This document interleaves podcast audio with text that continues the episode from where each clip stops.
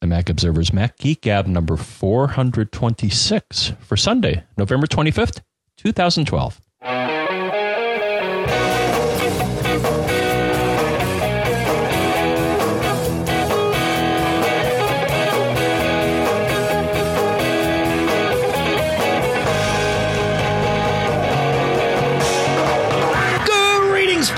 And welcome to the Mac Observer's Mac Geek Gab, the show where you send in your questions, you send in your tips, you send in your cool stuff found. We answer your questions, we share your tips, we share our tips, we pile up the cool stuff found for the next show, and we'll explain a little more about that uh, later on in this show. And all together, we try to learn something new each and every time we come here. Here in Durham, New Hampshire, I'm Dave Hamilton. Here in increasingly chilly Fairfield, Connecticut, John F. Braun. How you doing, John? I'm chilly. Well, actually, I'm not. No, I turned turned the heat up. Well, that's good. I came into the, the office, or what I like to call the office. Yeah. I came into the studio and, you know, I have uh, Oh, you have a studio. You know, maybe I'll call this a. No, I can't call it a studio. Well, this is actually, I mean, this is, you know, this is like a rehearsal studio and a recording. Oh, I know you have you have musical uh, uh, uh, instruments, And, can and, call it a studio. yeah, and Auralex tiles on the walls and, you know, all, and it's soundproofed and everything. But, uh, but anyway, I, you know, I have a programmable thermostat in here, but it's, I, I got to set it to come on a little earlier because it's only like 56 right now. But anyway, hey, good news. Uh, my throat is feeling like a thousand percent better. This past week, I, I, I, I crossed the, I don't know, whatever, whatever threshold it was that I needed to cross. And it's still not Yeah. perfect, but Well, Feeling way better. Quite as raspy. yeah, it's feeling good. I made it through a gig on Friday night. But anyway, Oh, so, yeah. Oh, so you all right? But you're taking your medicine, and uh, yeah, yeah, yeah. So it's good. Um, ah, let's just get right into the show. Let's. Uh, we've got lots of stuff to tell you about. This this will be. Um, we will not be recording next week because I'm going to be away. We'll talk a little bit about what we're going to do, but uh, we will be back on December 9th. So for those of you, you can savor this hopefully between uh, between now and then. Uh, Kevin writes The App Store license allows you to use an app on all household machines you personally have control of. And we're talking about the Mac App Store license. Uh, says I originally had iPhoto 8 and decided to upgrade after I moved to Mountain Lion and upgraded slash bought iPhoto 11.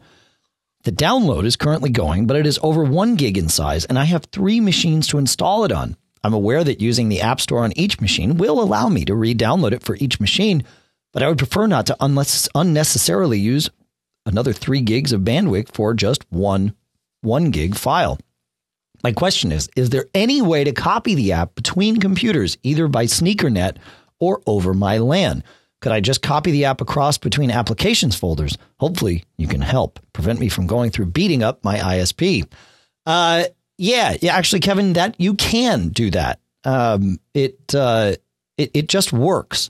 You copy the app from one Mac to the other, and uh, and in my experience, you were good to go. Now, if that Mac had not been signed in, if that if the Mac App Store on that Mac to which you were copying it had not been signed into your account, you may be prompted to sign in, but I don't even know if that's going to happen.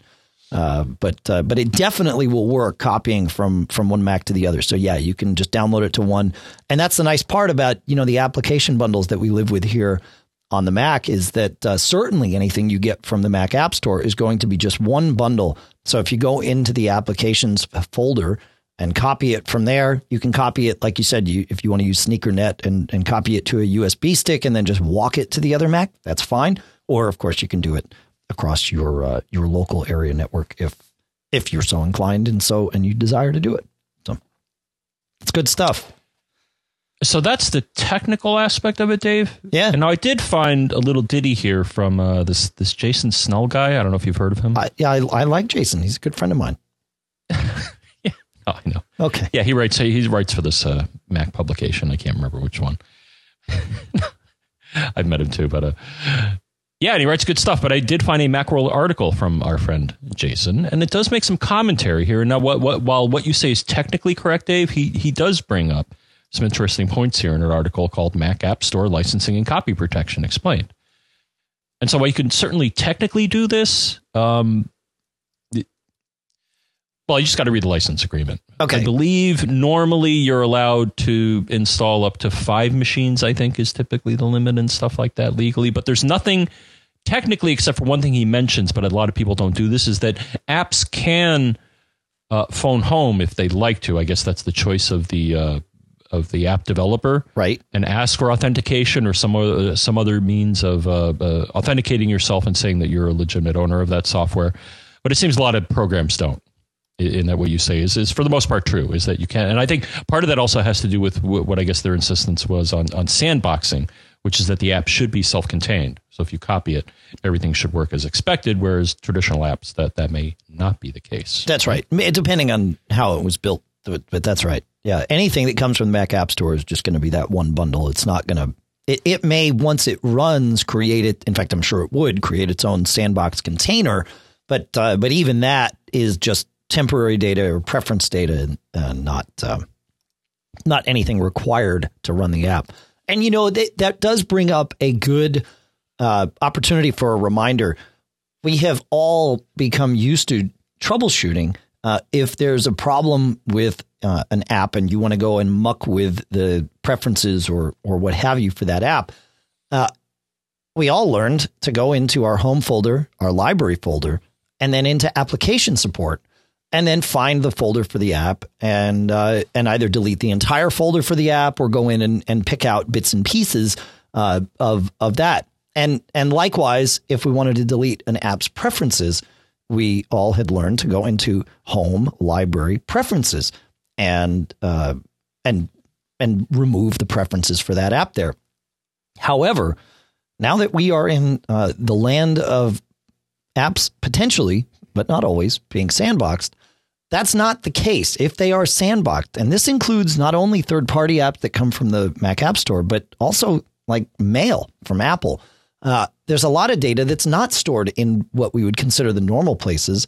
It is now stored in the home library containers folder. And uh, and then within that, you'll find folders for each sandboxed app. And then within that, so if you go into home library containers and then say com.apple.mail, uh, you'll find a data folder. And inside the data folder, then you'll find another library folder and another application support folder and another preferences folder. And that's where all that stuff is. So it, it sort of mimics the hierarchy that we were used to seeing uh, without the container, but the container allows that hierarchy to exist, but it is sandboxed, meaning only that app is allowed to go and monkey with any of the data in there. So just a good reminder because I get caught by it sometimes. I'm troubleshooting. It's like, where is that mail preferences? Oh, yeah, that's right. Container. Huh. Yeah. I did, you know, We've talked about just- it, but I always forget it. Yeah.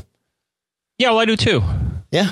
Well, I'm glad you reminded me because I looked and yeah, so I see uh, uh, Ambrosia SW, uh, Snapz Pro, which they finally released a new version that works with Mountain Lion. Thank you. Yeah. And a few other apps in here. Actually, it's a, the, the, most of the other things I see in here are preview, text edit, and photo stream. So other than that, that's kind of weird, at least in this one machine. That all, all I see is Ambrosia and Apple in Yeah. the uh, containers folder. Yeah. I see Growl and AgileBits because I use Growl and uh, and 1Password. So you must not have updated to the new version of Growl, John. Well, actually, this is, uh, you know, it could be because this is on my um, 10 uh, 7 machine, Ah, yes. Okay. Yeah. which has the App Store, but maybe it's not fully impl- or, or I'm not, uh, I'm, I'm probably not using as many apps uh, Right. from the App Store on here as I am Right. on my uh, newer machine. Okay. Yeah. Or newer OS. Right. Because oddly enough, I have the newer OS on the older machine. Go figure that out. All right. I'll try and figure it out. In the meanwhile, we'll answer Graham's question. Graham writes My Google fingers seem to be failing on this one. If one has a Gmail account set up on an iPhone and a particular folder seems to not contain all the messages it should, even after doing the drag down until the bubble pops thing, is there any way to force a dialogue along the lines of don't give me a differential status, just give me everything you have, other than deleting and re adding the whole account? So this is uh, this is interesting. It it it's good in that it falls into the category of this doesn't happen to me. Uh, and by by good I mean that it shouldn't happen to you, which means in theory at least there's a solution somewhere. Uh, one thing I've found with Mail app, and this is again just sort of general troubleshooting, but might help you, Graham, is that uh, it sometimes gets stuck between checks.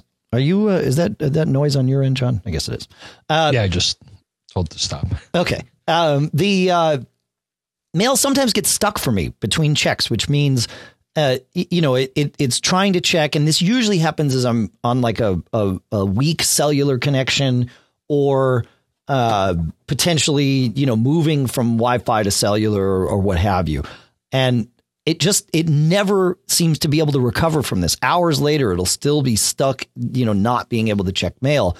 And the only way that I can get it to actually check is to quit mail, to force quit it. Now, the the easy way, well, the way I typically do it is to uh, go uh, out of the app, so back to the the the uh, home screen, and then hold down on any app to to get that uh, that to get us into jiggly jiggly mode. Hang on, why why isn't it why isn't it doing this right? So I actually I double tap on the home button first, to, and then uh, and then I hold down on on say mail or any app down in there down there in the trough, and then I hit the uh, the little minus sign on mail. That kills it off, and uh, and and then you can relaunch it. And oftentimes that will fix this this sort of refresh of of that particular mailbox. Um, that's that's the best way I know of to uh, to get this to happen. Have you ever experienced it, John?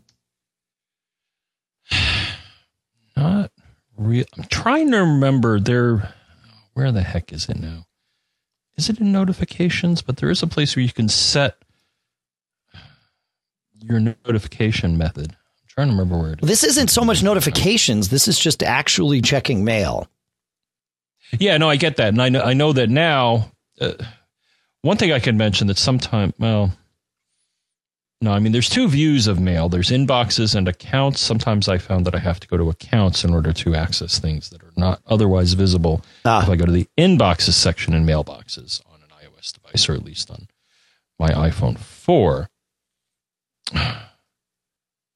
So yeah, no, I mean, do, doing the you know you know the stretchy thing should. I mean, it, it, it should be initiating a check for new stuff. So right, yeah, it just it, it like I said for me, if it gets stuck in uh, in the middle, it doesn't work. Uh, while we're talking about force quitting apps, uh, there mm-hmm. there is another way of force quitting an iOS app, and and of course the way I just described, you have to be out of the app uh, to force quit it because if you're trying to quit from the the system trough there, it doesn't uh, it doesn't work because the app's not there if you're in it. It's the active app. So the the way to quit an active app, and this is really handy if you have an app that's stuck that you can't get out of that you'd otherwise need to reboot uh, your phone, is you actually start down the process of rebooting your phone. You press and hold the power button at the top of the device, right? And and wait until that slide to power off thing appears. Then uh, release the power button and press and hold the home button. And after a few minutes, uh, sorry, after a few seconds, uh, most likely, let me try this here. So I'm in power off mode. Now I move and I hold the home button. And look at that. Yep. You hold that for a couple of seconds and then it will bring you back to the home screen and you'll see your app quit. So that's a way to force quit an app that's stuck or to force quit the app that you're in if you want to do it that way. So that's just handy little tidbits. You know, uh, there's a good Lifehacker article that, that describes that, that we will put in the show notes. But uh, wow, uh, yeah, that's a really good secret handshake. Because typically, what I'll do is just hit the home button, where of course you're at the main screen, then do the double tap, and then you'll get the uh, you know can get to the jiggly mode. Right. But no, I like that one. That's a uh, hmm. yeah. Well, I'm trying to uh, you know a so, way of uh, another way of getting there. Yeah, yeah. yeah. Uh, you know, trying to uh, to to add some add as much as we can here because we're going to be gone for two. Because you know, yeah. Well, you know what I found lately, Dave. Though is that I don't know what it is. I've actually been noticing now. Either I mean, I've had this phone for about two years now, but but but I I've been noticing that more often than not, if I leave it sitting, I usually leave it sitting on the nightstand. Um, then I'll wake up and the battery will be dead. Now I know the battery, uh, like any rechargeable battery, dies, but it just seems that sometimes if I quit all my apps, now, now some people will shake their fist and say, well, that's not the way iOS is supposed to work. But I've noticed that if I have apps, even if they're not actively running, but they do things, you know, like navigation and other things, I, I, don't know, but it just seems if I have a lot of apps running and I, you know, just hit the power button to kind of, you know, really sleep it rather than, you know, totally shut it off, uh, the battery will be drained in the morning. Yep. And, and I, you know, I would expect that any iPhone battery, because of its size, should last you, you know, at least a day. Yeah. But I found a lot of times that's not the case, especially if they're apps which I think are doing secret things in the background and, and probably chewing either Wi-Fi or or 3G bandwidth. And and I think that those are the two biggest offenders as far as things that will run your battery down quicker than you expect is, Yeah. is data access, right? So. yeah. Yeah. No, that's right. Now I've just noticed that. I think I, I, I gotta I gotta gauge this, but I think I'm considering a do-it-yourself battery replacement for this thing. I mean, does, does it sound right to you that? Well- I mean, uh, I've had it. Well, I I got this phone pretty much when it came out, and I think it's been out for about two years, right? So Yeah, I mean, would you expect this? Yeah. Would you expect this battery to to to be? Because I charge and recharge like like crazy almost daily. So I your, think your battery should still be kicking butt, actually, because I I bought Huh, an okay. iPhone 4 the day it came out. Um, I of course replaced it with the 4S because I'm crazy, and then replaced that with the 5. But the 4 has remained in service since the day that I bought it. It moved first to my Mm-hmm. wife, and now my son, who was on the show last week, has that iPhone 4. So. Uh, and it's still the battery. It, we, he is the envy of the household because the iPhone 4, no, it truly it it had the best battery life because it had a big honking space for a battery in there. It didn't have the you know the dual core stuff that we brought in with the 4S and and and the 5. So you know it's not chewing the battery. He can go days without needing to charge, and uh, and all of us kind of have to you know if we don't charge every day, we're we're scrambling by the end of the day too. So um, but what I will point out to you is something that we talked about um, shortly after I got my iPhone 5, and that is that you can see what apps are using the uh, navigation or or whatever in the in the uh, in the background by, and you can get logs about this by going to uh, settings, general, about, and then at the bottom of that, uh, second from the bottom, you'll see diagnostics and usage. If you turn on automatically send, then you get uh, at the bottom of that window diagnostics and usage data. And you'll get all kinds of different things in here, but the one that was handy to me were the uh, the daily AWDD uh, logs.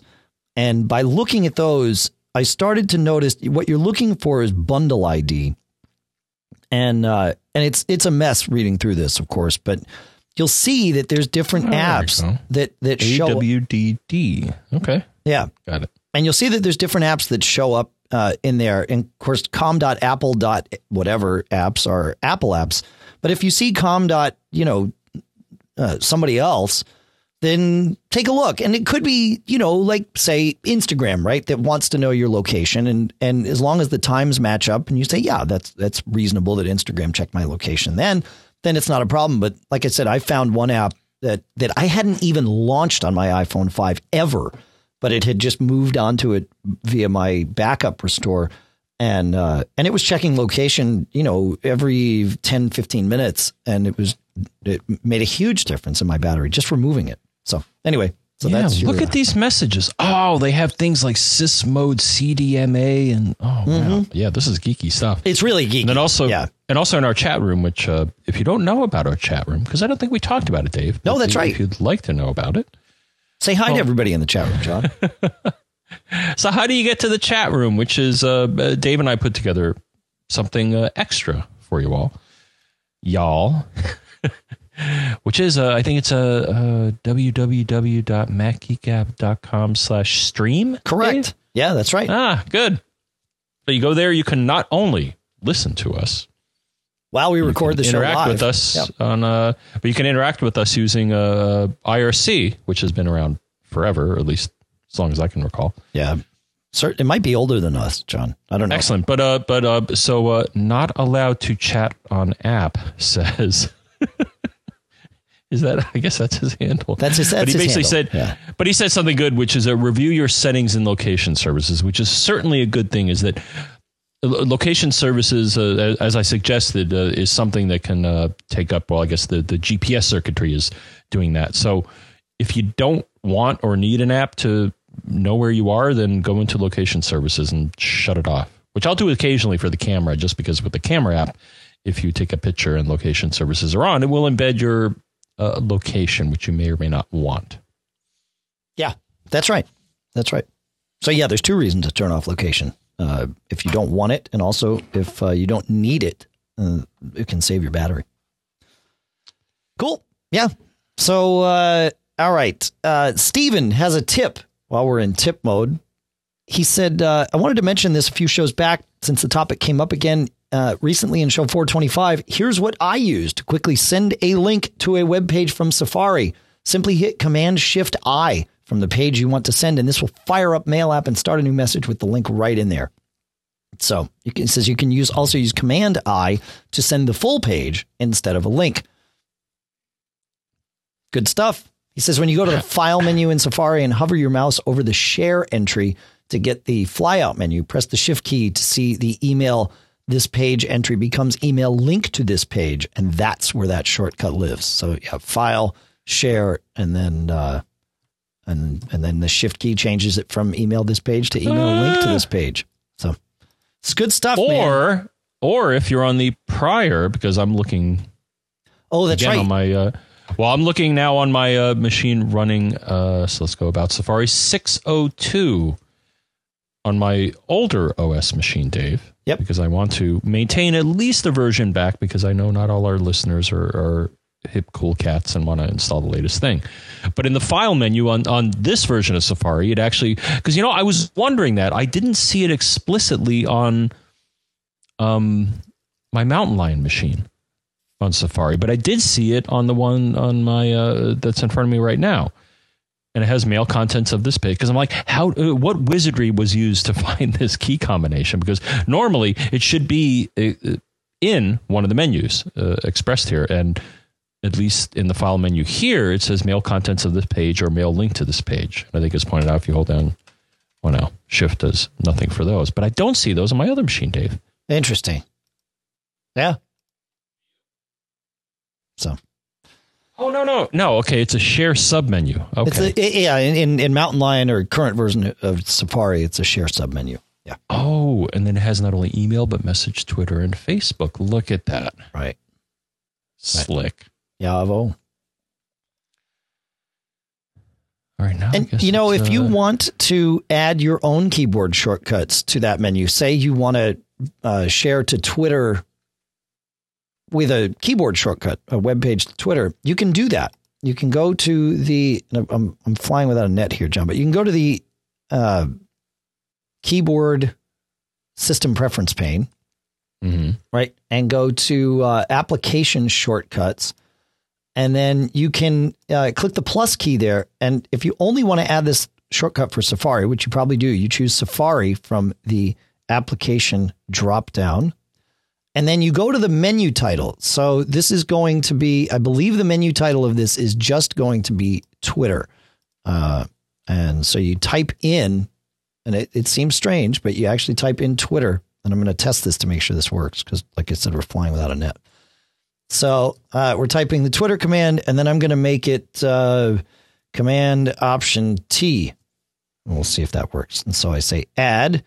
And now I go back to Safari and I look in the share menu. And sure enough, Command Option T now lives to the right of Twitter in that menu. And if I say Command Option T, boom, it comes up and tells me, of course, I have no Twitter account configured on this Mac, but uh, but had I a, a, Twitter account configured on this particular Mac, it would work brilliantly. So that's how you do that too. It's all about the extra stuff. Wow. Yeah. Well, it's just a general rule of life. It's it always is. about the extra stuff. Mm-hmm. Never settle for just the standard package. You so want to get the extra stuff. That's right. Speaking of never settling, um, John, listener John, has a question about sound, and I'm I'm curious as to where we take this one. You want to you want to start with it, John? I, I will start with it because this is fascinating to me. Go. Kind of. Well, whatever. So John says, "Happy Thanksgiving," and yes, it was a good Thanksgiving, which was eaten and discussed and all that. Um, Anyways, as I sit here working with nothing to do, belly full, and fighting the urge to disappear and take a nap, I figured I'd knock off some of the things I've been meaning to get for the past few months. Here's my problem our iMac is located in the great room. Our TV is also located in that room. Whenever our kids are on the iMac, they're annoying us with system sounds, music, etc. while we're watching TV. We'd like to be able to disable sounds on the guest account if possible to eliminate this annoyance. Is it possible? And if so, how? So, maybe as the the last part of the discussion, Dave, I think this this is a uh, it could be a parenting uh, or child management issue. Mm-hmm. But um, let, let's let's take it from the technological point of view here. Sure. First, because well, that's what we're good at. That's right. Yeah, Uh, that's right. family. Yeah. So obviously, number one here, maybe not obviously, but if you don't know about this, or there are a couple of ways on the Mac, the, the default ways to shut off the sound. One is through the OS. So if you go to System Preferences, Sound, you will see, uh, and then you will see some sub tabs here, and either in the Output or the Sound Effects section, you will see on the bottom it lets you set the output volume, and there is a little box mute. Well, if you check that box, that will mute the sound. You should not hear any sounds from anything if you do that. Number two, depending on the type of keyboard you have, you can also engage mute mode, um, which I think is typically F10, or there's a either a special key because I'm looking at two different keyboards right now and I see two different options. So there's a quick way to do it through the keyboard. Now, depending on the the level of cleverness of the young whippersnappers that are playing with the machine, they may be able to defeat this uh, quite easily by basically watching you and just doing what you did, because it'll reverse it. Or hitting the So- or hitting the, the just the, the volume buttons on the keyboard, right? Right. So the volume buttons will re-enable sound. Uh, uh, yes, correct. Uh, or I think hitting the mute key. So right now, if I hit the mute key, all right, I'm muted.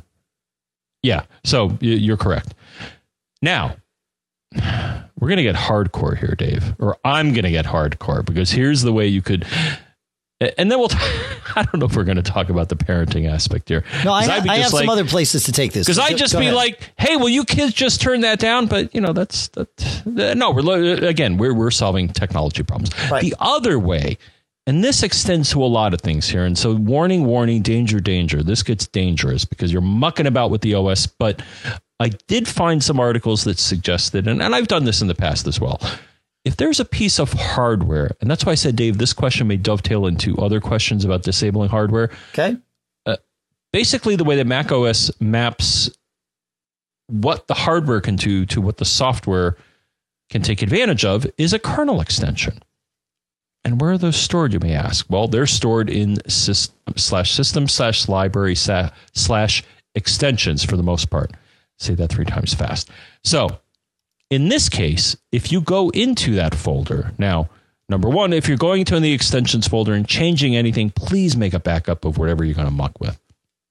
So, but once you do make a copy of whatever it is, then what you may want to try, and again, this is getting extreme, but it's going to keep those whippersnappers from figuring it out, or at least slow them down. is uh, there? There's a uh, extension called ioaudiofamily.kext. KEXT being kernel extension, and there may also be one called ioaudio2family.kext. E And as far as I can tell, if you remove those kernel extensions, uh, your Mac will then lose the ability to communicate with the sound hardware because that kernel extension is the link between the hardware and the OS to make sound. So, give that a shot.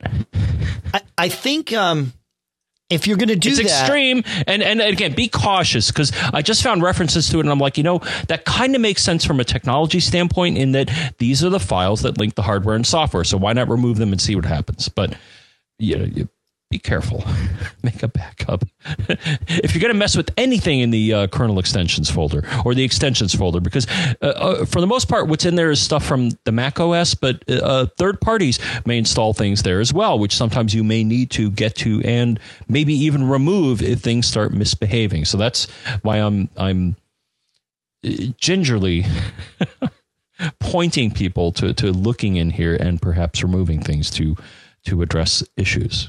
So I found a, a Apple uh, support discussion article Mm-hmm. uh, or uh, forum thread about this, and they recommend. They actually somebody said that they did this, and they had to remove more than just the IO audio family kext. Oh, or they did remove more than that. Now, whether they had to or not uh, remains to be seen. But the other thing they found they had to do was you have to rebuild the uh, kernel extension cache before, or commonly referred to as the kext cache, uh, before Ah. this will take effect. Now, most of the time, rebooting after changing the extensions folder Yes. would force this, but you can also And I've, I've seen that in the console. A Yeah. lot of times, if I made changes to kernel extensions, when I reboot and look in the console, it'll say, oh, well, what's cached and what's there doesn't match. So I'm going to rebuild the cache for you. Okay. And it kind of does it. Yeah. I think that, that's what should happen. It should. You can force it though with something like Onyx, which will allow Yes. you to, to remove the, the kext cache and then it will rebuild it. So that's that's one way of doing it. Um, there there are there are others. Um, I want to mention actually both Shabden and Julian in the chat room had the same idea. Plug uh, a either a pair of headphones or just an audio jack. You know, snip off the cord from an old broken pair of earphones and just plug the audio jack into your Mac's sound output port. That will disable the speakers. Now, again, the kids could just pull the, the thing out, and and now the problem is is uh, is But their their problem is solved. but electrically that's happening so electrically if Yeah. you if you insert something into the headphone or sound output jack uh on pretty much any mac i think it will disable the internal speakers so It, yeah, it um, it didn't It should, used to be a hardware thing. It it years ago you could actually have the internal speakers and a headphone going simultaneously if you knew the kind of the magic way of doing it. But now it is impossible via hardware to do that. So so yeah, that that will that will do it. Um, another thing that you can do is if you go into system preferences, uh, you can go to um, sound and you can choose another sound output device. Now, it's possible that you only have one sound output device uh, because that's what your Mac is, is all your Mac has. yeah So i see headphones on my mini and that's it Right, because you have headphones plugged in. Now, if you unplugged headphones, it would actually it would say nothing because you don't have um, you don't have speakers in the Mini.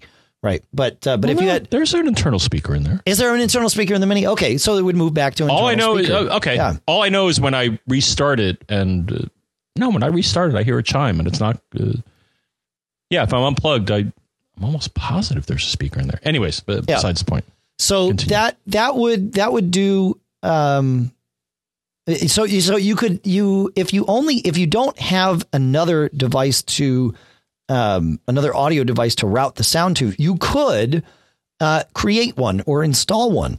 And and something called Soundflower is probably the easiest thing to install. It's actually a way of routing audio in different different uh, paths, but uh, but Soundflower will work for um, for for this purpose. If you just set the output device to Soundflower, then it, the sound will not go to the speakers, and so that's another way of of doing it. Um, as as uh, as Bruce though points out in the chat room, the question here is not about disabling the sound system wide. It is about disabling the sound in the uh, guest account only. Now, um, the guest account's an interesting account because you can't set startup items for it. Um, so it's it's very difficult to do anything on a per account basis there. However, uh, if you create a kids account, then you can set startup items. And one of the things that you could set would be something like, say, Audio Hijack Pro, and you could have Audio Hijack hijack all system sounds and just mute them. And that way, no matter what the kids do with the volume knob, uh, it would mute the sound. Now, of course, they'd see Audio Hijack Pro running and they might just quit it. And then, of course, that would uh, mitigate their their issue. But that's yet another way to do it. Um, would be to to do it via software. And one final way to do it via software, I think, parental controls gives you the ability to control sound.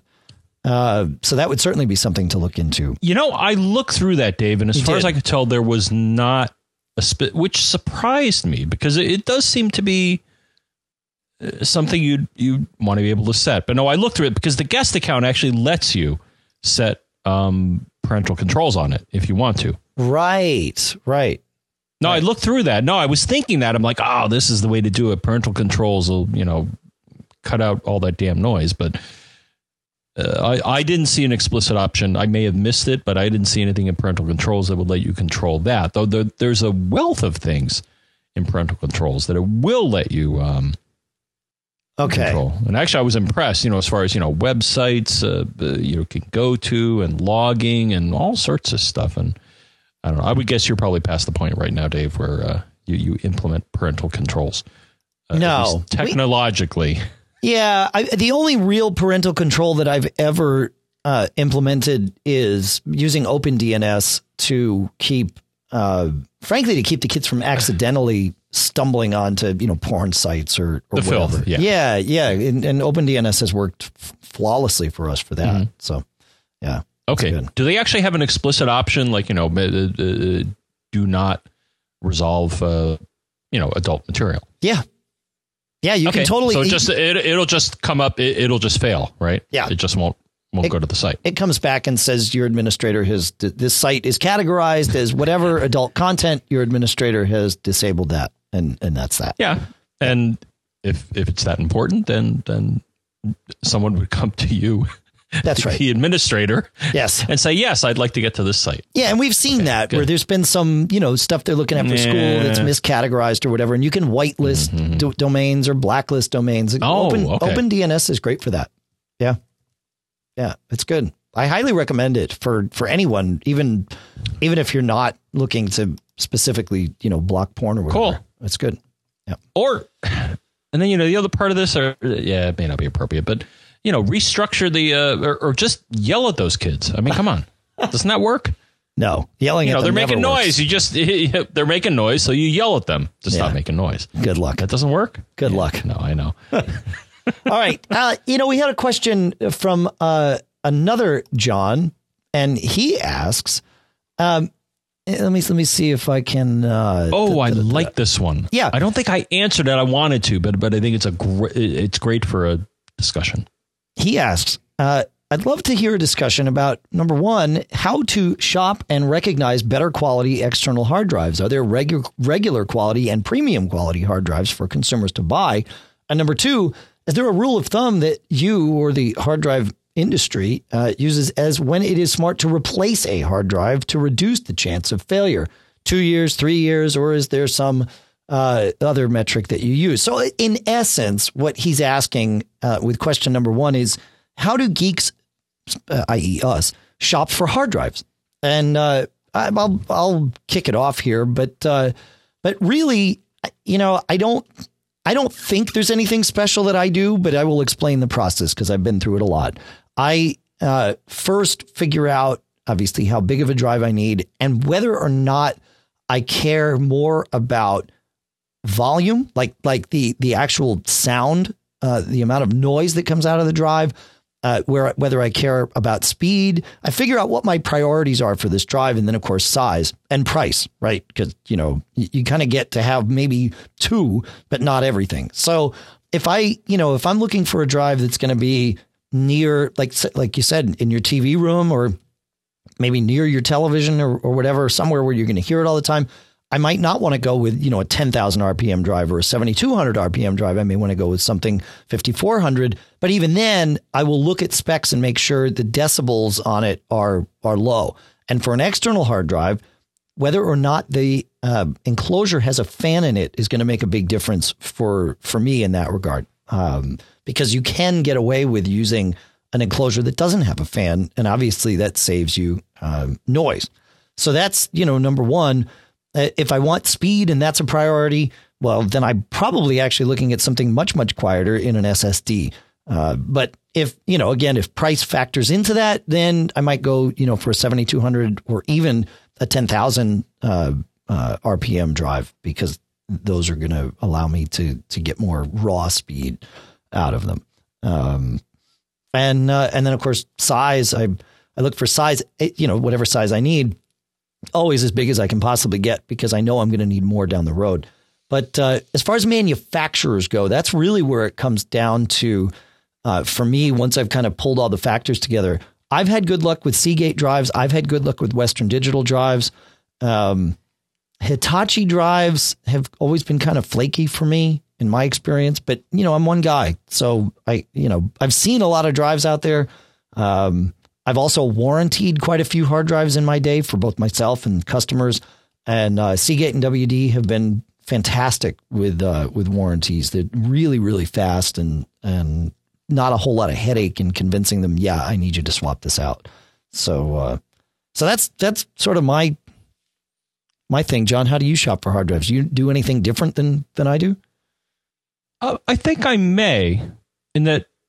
So part of the research for hard drives. So so the question was, or I think the the basis of the question. Let me bring up the question in front of me here. Okay, but you know, is there a a way to uh, differentiate or better quality. Okay, so so this is the thing, and and I will offer this, David. I think you've dealt this too because you've worked in the enterprise space. So I, I would say that yes, there are different classes of hard drives. So if you look at the various vendors, they do have hard drives that they claim are enterprise class. And from what I've seen on this, now you got to look at the specs though, and it's not for everyone because they, you know, they, they can get very technical and and it, there's a lot of gobbledygook. But basically, there is a metric called MTBF, mean time between failures, that a manufacturer of pretty much anything can specify, saying, okay, well, you know, based on on the uh, technology we're using and well, basically that's it. I mean, there's all sorts of different technology, either software, electrical. Uh, well, in this case, it's more mechanical, I think, or, or SSDs. It's more the flash memory. Is what what based on you know using hopefully an industry standard measurement do you expect to be the time between failures and again it's mean time between failures mtbf um, some manufacturers specify this. Uh, they also may for enterprise level things, and I've searched for this. So you can search for enterprise drives, and you will find various vendors will say, well, these are, are what we consider enterprise drives.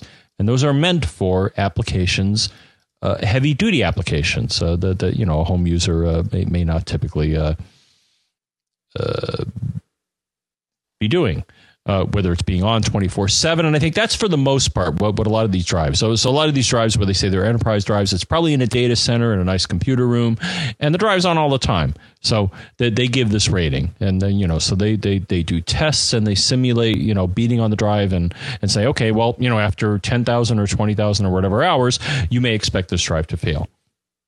The other thing I would add to this is that you want to use a technology. So the thing is, any drive, whether it be mechanical or SSD, will eventually fail, as will everything that you own. right. sorry, sorry to break the news to you, but everything, not just your computer, but everything will fail eventually. uh, but you want to use a tool to try to uh, help you avoid failure because failure is upsetting. Uh, so, so number one, of course, as Dave and I suggest uh, time and time again, make backups. But number two, you may want to use something that can uh, proactively or somewhat proactively tell you that something may be wrong. Now, the one, and actually, I just ran into this the other day, Dave, is that I took an older drive that I put in an external enclosure to do an aperture backup, and when I plugged it in, I heard tick, tick, tick, tick, tick. That's a bad sound. Yeah, from a hard drive, especially when it went away and then it worked again. It's like, oh boy, this is like on the edge. So I, I may want to take this specimen and, and study it further. Yeah. So one Don't is if your hard drive makes the clicking noise, at least mechanical drives, that means okay, it's probably about to die. um, but also, there are utilities or technologies that can help you avoid this. So, or, or learn about this. So, number one, yeah, the the the audio signal that that's the most uh, severe. Number two, you could get something like Smart Reporter. Smart is a technology where the drive will make a very good attempt to tell you about things that are going wrong with it. But you need a utility. Well, Apple's utilities will report the smart status of a drive, uh, like System Info, uh, but or you can get something like Smart Reporter, which I really like, and it'll email you if something's wrong. Um, the other thing is to maybe use something uh, which I really like, Dave. Is uh, uh, you know we, we love a lot of you know the utilities guys make, but ProSoft makes something called Drive Genius, and it has a sub utility called Drive Pulse that will do a number of things uh, on a regular basis, semi regular basis, or, or, a regular basis on the drive. It'll do a surface scan, it'll do an integrity check, and a few other things that can let you know ahead of time okay, maybe this drive is, is starting to die. uh, before it just dies. Um, so I guess my suggestions are again to summarize. So number one, there are enterprise drives. If you want to pay the extra money and get the extended warranty or better reliability, you can do that. And number two, always make backups. Number three, get some utilities that will uh, try to warn you that something bad will happen, but they can only go so far. Yeah, I, I um, uh, I, I just one last thing. Yeah, one last thing to add. I, I have not found in in my experience, limited or not, that uh, the MTBF ratings really mean anything to me. Uh, okay. Well, only because there's so many different. We all use drives in different ways, right? You know, and and we sleep our drives at different times, and we, you know, we um, store data on them differently, and we beat on them differently. And so I, I've just found. I mean, I've had some drives that you know that were rated to last much less than others, and they lasted longer. You know, it's it's really it's hard to predict with any degree of accuracy how long a drive is going to last you. So, really, the best thing to do is to make backups. Use something like Smart Reporter or Drive Pulse or something that monitors the status on your drive so that you get some advanced warning because it's easier uh, to replace it when you know it's going to fail before it has actually failed. Um, and then and then just you know just live with it and and use it either until it dies or until you know it's about to die, and then and then abandon it and and move on. That that's what I do, and it's it really is the best way. Uh, you know, trying to predict it's just not going to work. In if you listen, if you're if you've got racks of servers over time, you're going to be able to figure out. Okay, we know how we how we beat up our drives, and we know that you know after four years this drive, you know, th- these types of drives are going to start to fail. So in that sense, sure, you can start to be proactive about it because it's actually worth your while to do that. But but for us at home where we've got, you know, no more than I mean, even if you have 10 hard drives going at once, there's no real way to tell. You're not doing you don't have enough data for your usage patterns to to tell you. So that's well, and to add, and to wrap this up? Yeah, I think. yeah, no, I'm good. but the other thing I'd mention, and you know, my first introduction to this, so w- working in an enterprise environment, I did have encounters with RAID. So RAID, as you may or may not know, but RAID is a technology that will either give you increased speed or increased reliability or both, which is ideal. So RAID is another thing you may want to consider. Um, Apple offers it in this utility. Uh, third-party vendors like Drobo and uh, uh, who, who's uh, what's the one you got, Dave? Synology. Yeah, that, Synology. Yep, yep. Yeah, or other people offer enclosures that will offer protection. So if a drive just rolls over and dies immediately, if you're using a, a, a certain flavor of RAID, um, it'll cost you time, but the data will not be lost in theory, assuming RAID is working correctly. Same with the Drobo. That that's the way it's supposed to work. Right. So that's another thing to consider, even though in the past it's you know been kind of something for for mostly the the you know enterprise geeks building RAID arrays. Um, you know, Drobo and, and Synology and these other guys, I think, have brought it to the consumer space where it may make sense because, you know, the, the thing you got to ask yourself is how important is that data? I mean, if it's yeah. Well, it depends. I mean, if it's photos or documents or, you know, financial or whatever stuff, then yeah, that's probably pretty darn important. You you may want to invest in getting something beyond a simple single hard drive to store your data because uh, again, things will fail. Yep. So cool. And I, I want to mention very, very quickly, um, you know, we, we talked about the Drobo 5D, but um, Oh, even better! I heard. What I'm really too. excited about is the Drobo yes. 5N. Yeah, and and they they had told me about it. Stands for network. Yeah, I heard about it too. When I when I st- when I stopped by, I'm like, so what's new? And they're like, well, something in the network space. Yeah, but continue. You, yeah, you no, the, the, the cat's out of the bag now, and it's actually going to be oh good announced like pricing, and you can pre-order and all that stuff. I think on December fourth or something or sixth, some sometime I think I hope I'm not blowing uh, anything for him there, but I don't think I am. I, th- I think it's I don't know. Sometime soon they're going to have pre-announcements, but uh, or pre pre-release information. But uh, but anyway, so yeah, the Drobo 5N, it's good stuff. Um, and it, you know, I, I'm really curious to see how much better they've made it than the uh, the FS because the FS had really slow networking networking software in Yes. it, and so it- and I'm really curious to see it. So hopefully by the time I get back from from vacation, we might as well talk about this. Uh, the reason we are not recording next week is because I'm going to be traveling. In fact, I'm going to be traveling from basically next Saturday, the first through the 9th. Um, and on the 9th, we have a crazy plan. I will wake up in Miami aboard um, Royal Caribbean's Allure of the Seas, which I believe, John, is still the biggest cruise ship at sea at the moment. So that'll be interesting.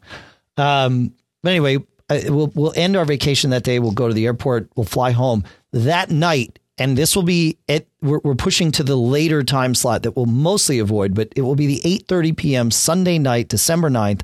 Uh, for those of you that care about the live stream, uh, we will be doing the show. Obviously, I will have no opportunity whatsoever to prepare for that show during the week leading up to it because I won't have internet access. Um however, we have been stockpiling cool stuff found for a long time. And uh, and so that night is going to be the cool stuff found blowout, which I think will be a perfect thing for us to uh, for us to do. So that that will be Mac Geek Gab 427 on uh, on Sunday, December 9th. So assuming all travel, you know, things, assuming every uh, assuming the stars align, but we should be should be home in time to do that. But uh, but that's the plan anyway.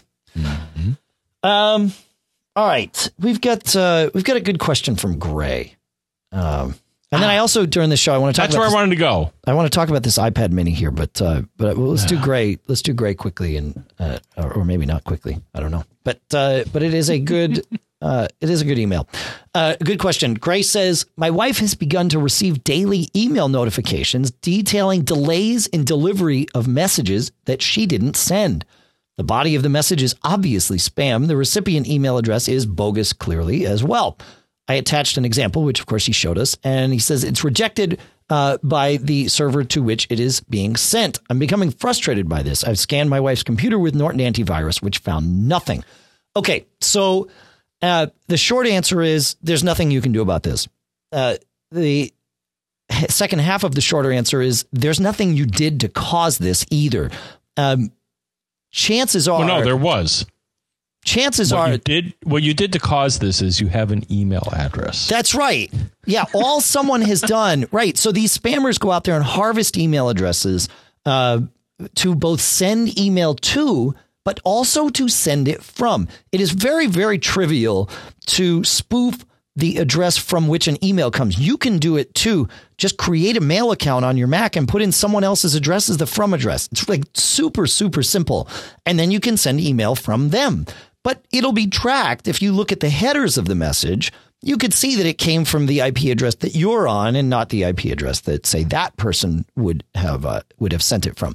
But these spammers do this because they know that your email address, or in this case, your wife's email address, is a valid email address. So at some level, some spam filter might let it through saying, hey, yeah, it's coming from a valid address that's also not in a list of addresses that uh, that we've you know blacklisted because of spam, and so uh, it comes through.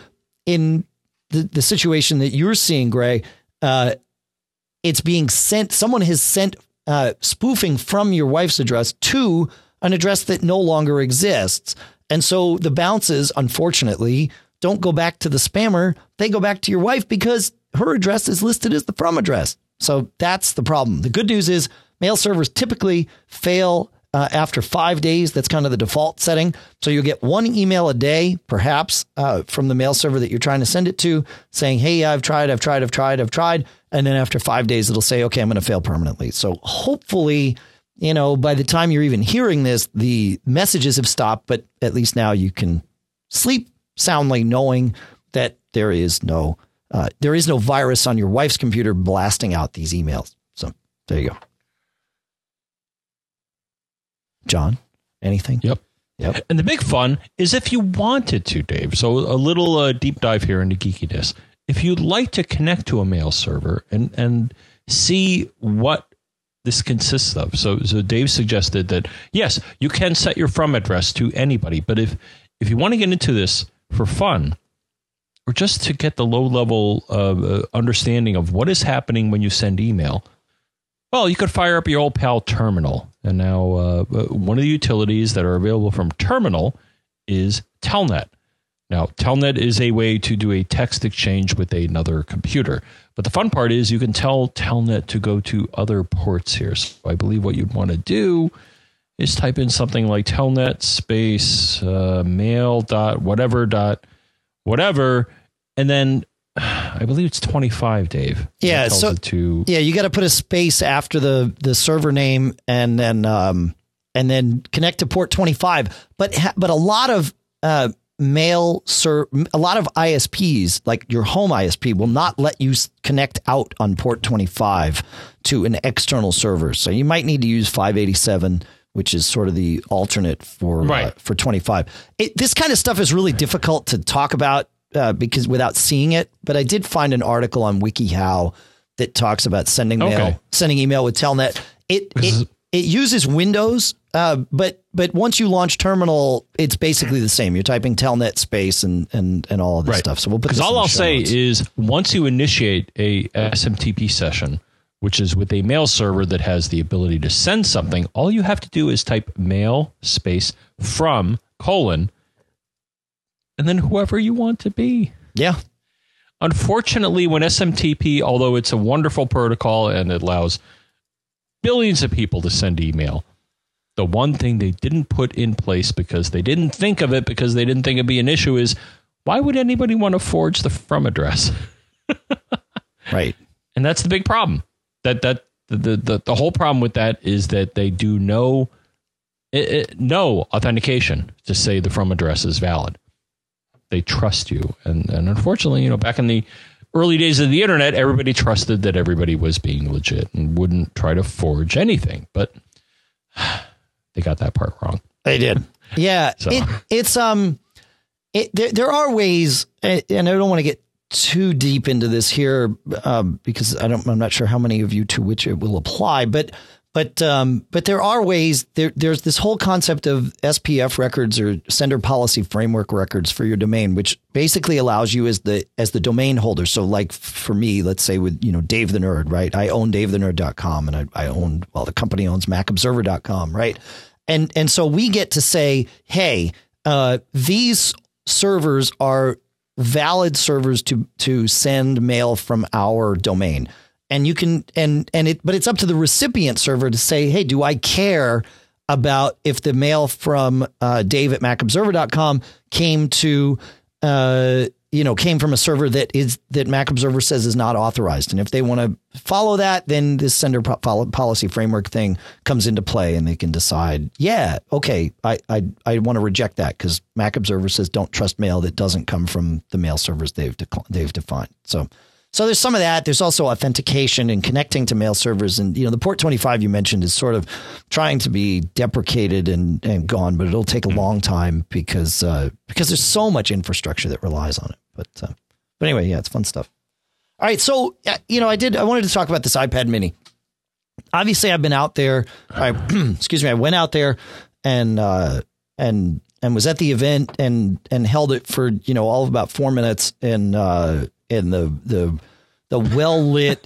well, no, this is important in the well lit, perfect environment. So you were in the uh, the the media pen, and they let you the hands-on room. That's right. Yeah, yeah, yeah. And and it was good. I mean, there were hands-on room. Nice. yeah, yeah, and and there's you know one Apple uh, spokesperson or engineer sometimes per per unit, right? So they're there to help you and explain it and stuff. But uh, when I got this, and it, it I am sad that I got to send it back uh, soon, actually. But um, when I got it, the first thing I noticed. Now, remember, I've had an iPad since the day it came out. Right, the very first one. I then moved to the iPad two. I then moved to the iPad three. I have not moved to the iPad four. I, I it just doesn't make sense to justify that kind of expense for for not for something that's not going to impact me. But anyway, uh, so I'm very obviously very comfortable with the Retina display now. Very very accustomed to it.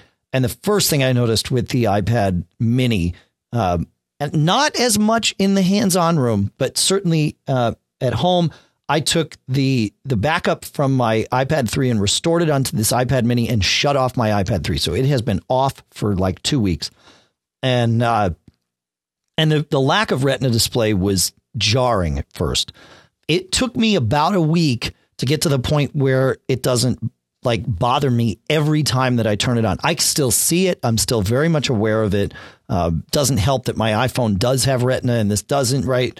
But uh, but I gotta say the weight of this thing alone and, and the size because I can hold it in one hand is huge.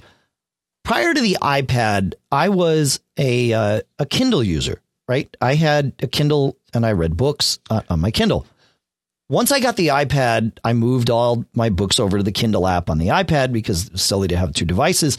And in the last, whatever it is, three years, I've found that I've probably read 30% as much as I would have uh, prior to getting the iPad. Now, I assumed that this was primarily because the iPad offers distractions, right? I have email that I can check. I have Twitter. I can look on the web. I, you know, I can follow my ADD brain anywhere. Notification I, center. Yay. Yeah. Now I have notification center. Right. But I didn't even have that in the beginning, but it still, it didn't matter. You know, I just was like nuts with stuff.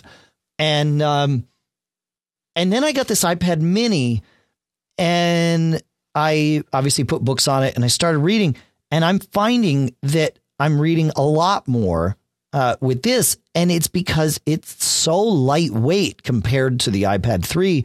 It's easy to hold in one hand, and that reading doesn't bother me. Uh, it really, frankly, it bothers me with the with the iPad. You know, the larger iPad. It's it. I've got to have two hands on the thing. I've I've got to you know steady this thing, and it's it's just exhausting to kind of hold up. And yeah, I can sort of rest it on my chest in bed or whatever, but it's it's non optimal.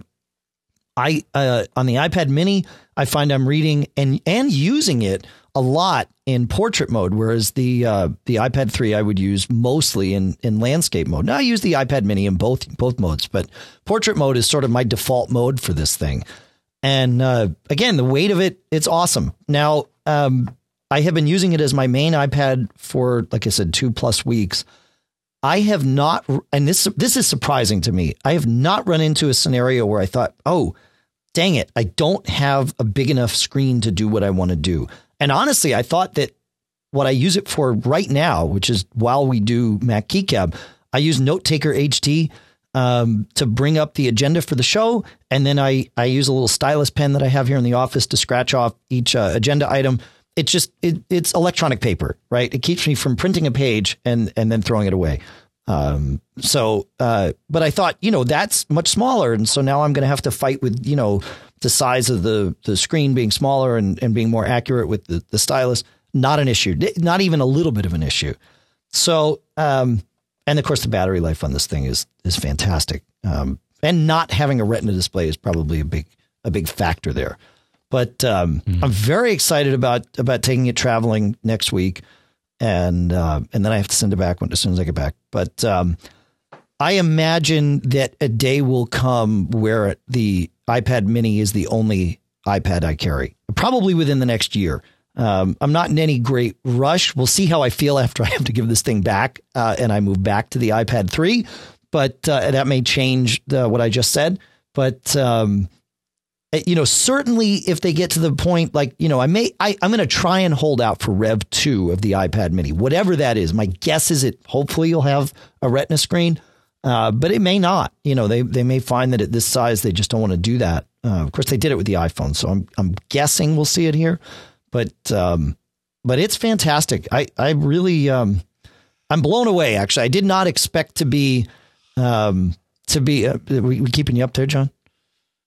Uh, mm-hmm. I, I, I thought I heard you yawning. Maybe you were just drinking, uh, uh, having a sip. But uh, I uh, yes, I did not expect to be. I did not expect to be blown away by this thing, and and I really really am. It's uh, I had planned to um, use it for a week, and then I was actually going to let my wife use it for a week to get her mm-hmm. opinion on it because she has one on her Christmas list and hopes to get one for Christmas, and and I have not had time to uh, migrate back to my iPad 3 so that she can test this. Um, and and that's a that's an interesting uh, data point to me that I, I just haven't found the time to to migrate back. So, um, it's because I don't want to. So, uh, so yeah, very very uh, very interesting. Yeah, you now you of course have you have you seen an iPad 3 or do you have any questions about uh, what I'm doing with this here, John? No, uh, the gist I get is that it's a, uh, between a iPad and a iPhone. Yeah, it, it's it's definitely not Retina. It's definitely an iPad. Right. I mean, it's it's the iPhone is its own thing. And and one thing I will say though is apps that and I don't have many of these. In fact, I, I think I launched my first one this morning. I launched Track the Pack, uh, which is an app I love. Um, but uh, just, just track boxes, and you know, I get push notifications mm. and all that stuff. But uh, but there is no iPad uh, version of it, and so I launched Track the Pack on the iPad, and I zoomed it up to two x on the Mini, and it's actually it's not like grotesquely large or anything. It it feels usable on this thing, and uh, so, but it but it is definitely an iPad. It is not an iPhone. You use it more like an iPad than I use it more like an iPad than I do uh, the phone. But it's so darn portable and easy to get around with, and yeah, I'm I'm like I said, I'm blown away.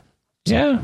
Well, if anything, I have to consider it because uh, you know, relating to my complaints about uh, iPhone battery life, mm. I would think this device would have uh, longer battery life versus an iPhone. Oh, but not definitely. as much as an iPad. So uh, def- I would say it, it has the same. I, say, I would say it has the same battery life as my larger iPad. Hmm. Yeah, okay. Yeah. There's there's enough. I mean, there's there's less screen in here, right? So there doesn't need to be as much battery. So that that was sort of my mm-hmm. my thinking on it. No, it it it it lasts. I mean, I, my iPad. I don't measure in hours. I measure in days and and this thing I've probably been using it more uh, just as I've been kind of you know it's new and shiny and and so I want to touch it more but um, I, you know I I've probably charged it twice in in two and a half weeks maybe maybe three hmm. times. Hmm. I mean it's just not yeah it's not an issue. So it's good. It is good. Um and and as uh as not allowed to chat in the app in the uh, chat room uh, I still would like to know where that comes from, but uh, but as as that person points out, it looks more reasonable uh, to use the camera on this as a video camera than it does the full size iPad, and I would uh, right because I, I, would agree with that. Yeah, because anybody taking pictures with an iPad just it looks. I'm it sorry, in funny. public, you look like a dork. I'm sorry. no, it's, it's true. It looks funny. There's yeah. no getting around it. Nope. You just it's it's not a camera, even though it has a camera in it. Right. I guess that's the problem right there. Right. Just got to tape over that camera, kids. All right. Yeah. All right. Uh, we have three tips that we're going to share here. I know we're over an hour, uh, we're almost an hour and ten, but uh, but I want to share three tips before we wrap this uh, before we wrap this up. So I'm going to go to Joe, and Joe has uh, he says this is a warning. Do not under any circumstances, press the autofill button in iTunes out of curiosity. Unless uh, you go into the settings tab of said autofill page window and choose something other than music. He says, I'm watching my entire library sync to my iPad as I write this. Imagine picking back through thousands of songs to get back to what I actually wanted on there. So the autofill button is uh, when you have an iPod uh, or in this case, an iPad, right? iTunes doesn't care. Uh, and you just want to tell it, yeah, put everything there or put as much as you can fit on there. And, uh, and obviously, if that's what you want, then great. But there is no warning after you click the button. It just does it and kind of forgets all of your, your previous settings. And there is no way to go back. So, uh, yeah, so beware of that. I, um, to, to, to help prevent any, uh, um, to help prevent the, the situation that Joe's in now, I actually, for the devices that I don't just put everything on, um, I use playlists to manage what I put on the iPad or or on the. I mean, now I use iTunes Match, but you know, like on the little iPad, iPod Nanos or whatever, I create playlists for those. And uh, and so if I did accidentally hit autofill, I could just turn that off and then say no, only put this playlist out there, and now I'm back in business. And and it's a smart playlist, or you can build it with smart playlists, and so it's helpful. So that's but yes, good advice, Joe. I'm uh, I'm with you on that. Any thoughts before we go to the next tip? Nope. Okay. Uh, this is a little bit of a long story from Kevin, but uh, but no, it's not too bad. He says, "I've been meaning to write this up for some time, but I haven't had a chance to do so until now." Uh, a while back, I tweeted that Carbon Copy Cloner had saved my bacon, and that's completely true. But the actual story is a little more convoluted, and I thought I would share it with you and your listeners. It all started when I bought a 2011 Mac Mini last May. I had previously had a 2009 Mini and had it tricked out with an SSD and 8 gigs of RAM. It was a hot machine for a Core 2 Duo Mini. When I bought the new Mac, I immediately went to my local computer parts store and bought some discounted RAM that fit the OS specs required for the new Mac. I also bought and installed a new SSD, replacing the original 5400 drive. For some time, I had no problems. Suddenly, though, I began having problems with kernel panics. I couldn't find a common denominator until I pulled up disk utility and ran disk first aid against the SSD. Sure enough, there was severe corruption. As I stated at the time, I had my SSD backing up on a daily basis to a USB drive using Carbon Copy Cloner. I also use Time Machine, but as you've pointed out many times, it is useless for getting a computer up and running again quickly. I booted the Mac from the clone, repaired the internal drive. Not but a day later, I came up with the same problem again. Luckily, I had disconnected the good external drive in anticipation that the problem would recur. I rebooted the Mac Mini using the external drive, and this time I wiped the internal drive and copied the external drive contents over to the SSD again. Again, I disconnected the external drive and ran the computer for just a few hours before the problem surfaced yet again. Yep, uh, I had an old copy of Drive Genius, so I upgraded it to version 3 and used it to analyze the SSD. I also reran the firmware loader for the SSD to make sure it had the proper firmware. Nothing was found, and so I finally got around to running Apple hardware test. The diagnosis? The RAM was faulty. All of that because I bought cheap RAM. Luckily, I kept the receipt and took the RAM back and exchanged it for some crucial memory that cost, I think, about five bucks more. Problem solved, and it has not come back since. I learned the hard way that cheap RAM isn't worth the few dollars you might save. And that, listening to your advice about having a bootable, bootable backup, is worth more than you can imagine. Yeah, indeed. Thanks for the story, Kevin. That's um, it's true. You you know, um, it. The good thing is you bought RAM from uh, a, a reputable vendor, right? Your local store in this case, but but it could be true online as well. RAM does go bad sometimes, even RAM from rep, you know, from from known manufacturers. So it may be that your RAM was just fine and it it shorted out, or it may be that it was sort of faulty from the beginning. But being able to get if you can buy RAM that has a lifetime warranty, and all RAM should come with a lifetime warranty. If you can't find that from the vendor you're looking at, look elsewhere because most vendors will give you a lifetime warranty on RAM. And uh, and sometimes you have to use it and that's just how it goes. Uh, so yeah, good uh, good story. Kernel panics are often the result of of bad bad RAM. Not always, but uh, you know that's that's one of the things that certainly pops up on the list when you have recurring kernel panics. So thoughts on that, Mr. Braun? And it's annoying. Oh, lots of th- oh boy. Get the pipe ready. So the floodgates, The or whatever. floodgates. So. Right.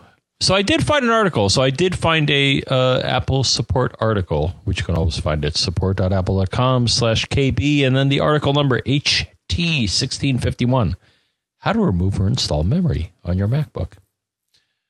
The one thing I, the, one of the things I would point out is that there are many flavors of RAM, and not all of them work in all machines. So one thing is that this support article will tell you the specific, and you want to follow every part of the specification is the type of RAM, the size, the number of pins, and maybe the error correction technology because there are uh, error correction technologies in memory that may or may not work with a Mac or another computer, be it a Mac or a PC, because they're not equipped to understand or handle it. So, uh, as I think we implied, you want to make sure to get RAM from a vendor that understands or claims to support the Mac. So if you do get RAM that is not quite the right type, you can return it. Uh, the other thing, Dave, you know, I, I I hope you have this off the top of your head, but there is a utility on the Mac. I think it's a Unix command line thing that will test the um, Yeah, it's called MemTest. MemTest, Yeah. which is a more thorough memory test than. Uh, so I, I would But- say but Mac- it's- but- Apple hardware test is is a, a good start. So that's a utility that is, as as you may know, is included probably on the boot DVD, or you may have to hold down a, a special key, but it's usually on the disks that come with your computer. Something called Apple hardware test, or you may be able to invoke it uh, by holding down something like H, I think, on I some thought it was Macs. D. or D for diagnostics, Yeah. and it would boot the Apple hardware test, and then it would run, and it would say, and and actually the the thing, if if you are concerned about memory test, it would come up and say, hey, you want me to do a express test or a, a, really you know deep test, and the deep test, if anything, will detect the uh, the RAM errors. So Yeah, MemTest. Just to be just to clarify, in case it wasn't clear, that is not installed by default on your Mac. You have to install it. Applejack um, would put it on there, and you can also just go get it uh, directly, and we'll put a, a link in the show notes about MemTest. But uh, but yeah, no, MemTest is good. I, I I like that. It allows you to test more of your RAM than any other utility. So. All right. One last one, John, that uh, we actually wrote up on Yeah. TMO this week because uh, because I hadn't seen anybody else talk about it. But um, Oh, USB yeah. Good USB three can cause Wi-Fi and Bluetooth interference. And there's actually a, a white paper from Intel uh, about this, and Apple's USB 3 FAQ also says it uh, that some USB 3 devices, specifically USB hard drives, uh, can generate radio frequency interference that can cause Wi Fi and Bluetooth, Bluetooth devices operating in the 2.4 gigahertz band to have issues communicating with your computer. Do not place hard drives or other USB devices behind the rear of your Mac near the hinge of your screen. And the antennas for Wi-Fi and Bluetooth, Wi-Fi and Bluetooth are located there, and USB 3 devices placed there may interfere with your wireless connections. So the idea is to get your, especially hard drives, away from the back of your of your Mac. And uh, I think you know even just a foot or two, uh, putting it off to the side or what have you, it should help mitigate some of that. But very interesting. I hadn't I had not heard about this before. But like I said, there's white papers and um, you know it's it's not a it's not a phony baloney problem. It's it's the real deal. In fact, uh, Brad, who who sent this in to us, said uh, his dad had this affect him recently. Brad says, I thought it was a faulty wireless mouse, but it turned out to be his new USB 3 external hard drive. Try figuring that one out during troubleshooting. Yeah, that's uh, so hopefully we've, thanks, Brad. We've hopefully we've saved at least somebody else out there from, you know, scratching their head and saying, "Uh, this wouldn't possibly cause any trouble. But in fact, it does. oh my god. I know. You know, I'm just scratching my head over this because it, it's the kind. I don't know. It's the kind of thing you look for. It's like, gee, should we make a technology that that uh, causes radiation in a band that is already used by lots of other devices like Wi-Fi and Bluetooth? Yeah, sure. I, I know. It- It's I- crazy. I, I don't know. I, I I I just don't get this. I mean, I, yep. They, I- they, they were probably using parts that were common with other computer implementations of wireless or whatever, but it's like, or, or you know, bus technologies, but it's like, did anybody check that? I, I, I find the whole story perplexing because you, you would think that somebody would have figured this out before releasing it to the, the public at large. Oh, by the way, you know, our new USB 3 clobbers your 2.4 gigahertz uh, Wi Fi. It's like, what? yeah. I, I don't I don't get it. Yeah. It's, Yeah, it's crazy. But we got we but we heard about it and others have. So yeah. Yeah. warning. Yeah, warning. That's right. All right. Well, I think it's time, John. As we Time said, for what? this will be the uh, the next show that we do will be on December 9th. So uh. Next month? that's Oh right. gosh. Yeah, that will be it. Will be uh, first show of December. I don't know if I can handle this. Uh, yeah, you get the week off, John. As do I. Well, no, I don't. Well, from you. From this, yeah, it's good. No, from you. Yeah, that's right. You get the week off from me. I see. Yes, that's right. Yes, yes. Uh, how to contact us. You always want to know about this. So uh, I'll start. There's email, Dave. You can email us at feedback at macgeekgab.com. Feedback at macgeekgab.com is the way to email us. It's an awesome way to email us. And I will triple that. Feedback at macgeekgab.com. But that's not the only email address. There is another one, Dave, that I've heard of recently through rumors and innuendo. premium at MacGeekGab.com. That's right. Premium at MacGeekGab.com is reserved for those of you that are our premium subscribers. Uh, premium is set up primarily, uh, frankly, to help you, uh, to allow you to support the show directly if uh, you choose to do so. MacGeekGab.com slash premium has all of the details about this. You can check this out.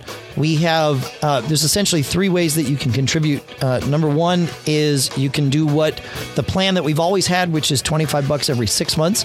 Uh, there is also a $10 a month plan. Uh, and that may seem strange. You may say, well, why would I want to do one versus the other? And I'll explain. Uh, then there's also a, uh, a one time donation of any uh, amount that, that you would like to make. Now, you ask, why would you have different amounts? Well, first of all, you asked for them, so we've provided them. But there's also uh, a little bit of uh, incentive and, and thanks for every hundred dollars that you donate, and it could be hundred dollars all at once. Uh, and we've certainly had several of you do that, and we very much appreciate it. Uh, or it could be hundred dollars over the course of say two years. But once you hit that hundred dollar threshold, and each time you hit that hundred dollar threshold, you are uh, eligible to receive whatever the next gift is that we send out. And we'll, like I said, we'll probably be doing these sometime mid December. We'll be kind of closing the uh, the the window, uh, the current window, and and then sending uh, sending these gifts out to all of you, no matter where you are in the world. We will uh, make sure to include you on this. It is our way of uh, of saying thanks and uh, and taking a little bit of that that you send us and putting it back towards towards you. Obviously, the point of premium is uh, frankly to to help support the show financially, and so uh, so most of the money actually does go to John and I for uh, various things, stuff we need for the show, and then also you know helps us pay our mortgages, and that is very much appreciated because we like to do this every week. So. Um, so that's premium, and you get to email premium at macgeekgab.com. That is actually probably the biggest benefit of this. That is a prioritized email address that you have access to when you're a premium subscriber, as long as your subscription is active. So there you go. Did I, nice. did I explain that did, well, John? Uh, I think you said premium at macgeekgab.com, Dave. Just want to make sure I got that. I did that. That's right. Good. All right. Outstanding. Yes. You can what call us. 206 666 Geek is the phone number to call us. 4335. You can also, uh, we are on the Twitters. So I am John. Braun. He is Dave Hamilton. Uh, the guy in the sky is Pilot Pete. He's actually in the chat room the sh- at the moment. Oh, he is. He is. Oh, Hi, goodness. Pete. Hi, Pete. Oh, I see him there. um, the uh, the show is Mac Geek Gab, and uh, the publication, uh, virtual as it is, is Mac Observer. So all those Twitter things, but not only do you get that, Dave, you also get Facebook. Can, can you believe it? Yeah. So Facebook. If you go to facebook.com and you went to facebook.com slash MacGeekGab, you probably find the Facebook account for the show. I think you would find the Facebook account for the show. There is one last way you can contact Good. us that uh, that I can think of at the moment. No way. Yeah, and that's the Mac Geek Gab iOS app. Go ahead uh, and and check that out. Uh, we will put a link, of course, in the show notes. But uh, but it not only allows you to contact us, you can send if you're a premium member, it'll it'll route you to the premium queue. But you can send email, you can send audio comments, and if you're listening to the show at the moment that you choose to contact us, it will actually tag it uh, with the chapter and the timestamp of the show you were in so that we know what you're talking about or you know where you were especially if it's in reference to something you heard in the show. Now, though, the app we just added the ability to hear the, the live stream. And uh, and there's some been some bugs with that, but uh, of course Corey is working on those, and with the help of, of many of you actually uh, figuring out those bugs. And I think it, actually he's got them licked, so hopefully we'll push another version of the app out, uh, not too uh, in the not too distant future here to to resolve that. So yeah, check out the Mac Geek Gab app. We would appreciate it. John, I think that's it. Right? Anything else? You think? I think we're good. So uh, I, we, I, I, I want to thank go. Michael Johnston from the We Have Communicators podcast. He puts all of uh, the chapterizing into our shows here, and we very much appreciate that. And of course, we want to thank the folks from CacheFly, C A C H E F L Y dot com, for providing all the bandwidth. The podcast marketplace includes BB Edit from Barebones Software, PDF Pen for iPhone, iPad, and, and your Mac from Smile, and of course Gazelle.com to send all your stuff back that you uh, and and get money for your old stuff. I just did that actually earlier tonight. So check it all out, John. Before we take two weeks off, there's got to be something that you want to share with everyone that's uh, that's listening here. You betcha. It's the season Don't of get gi- caught made up.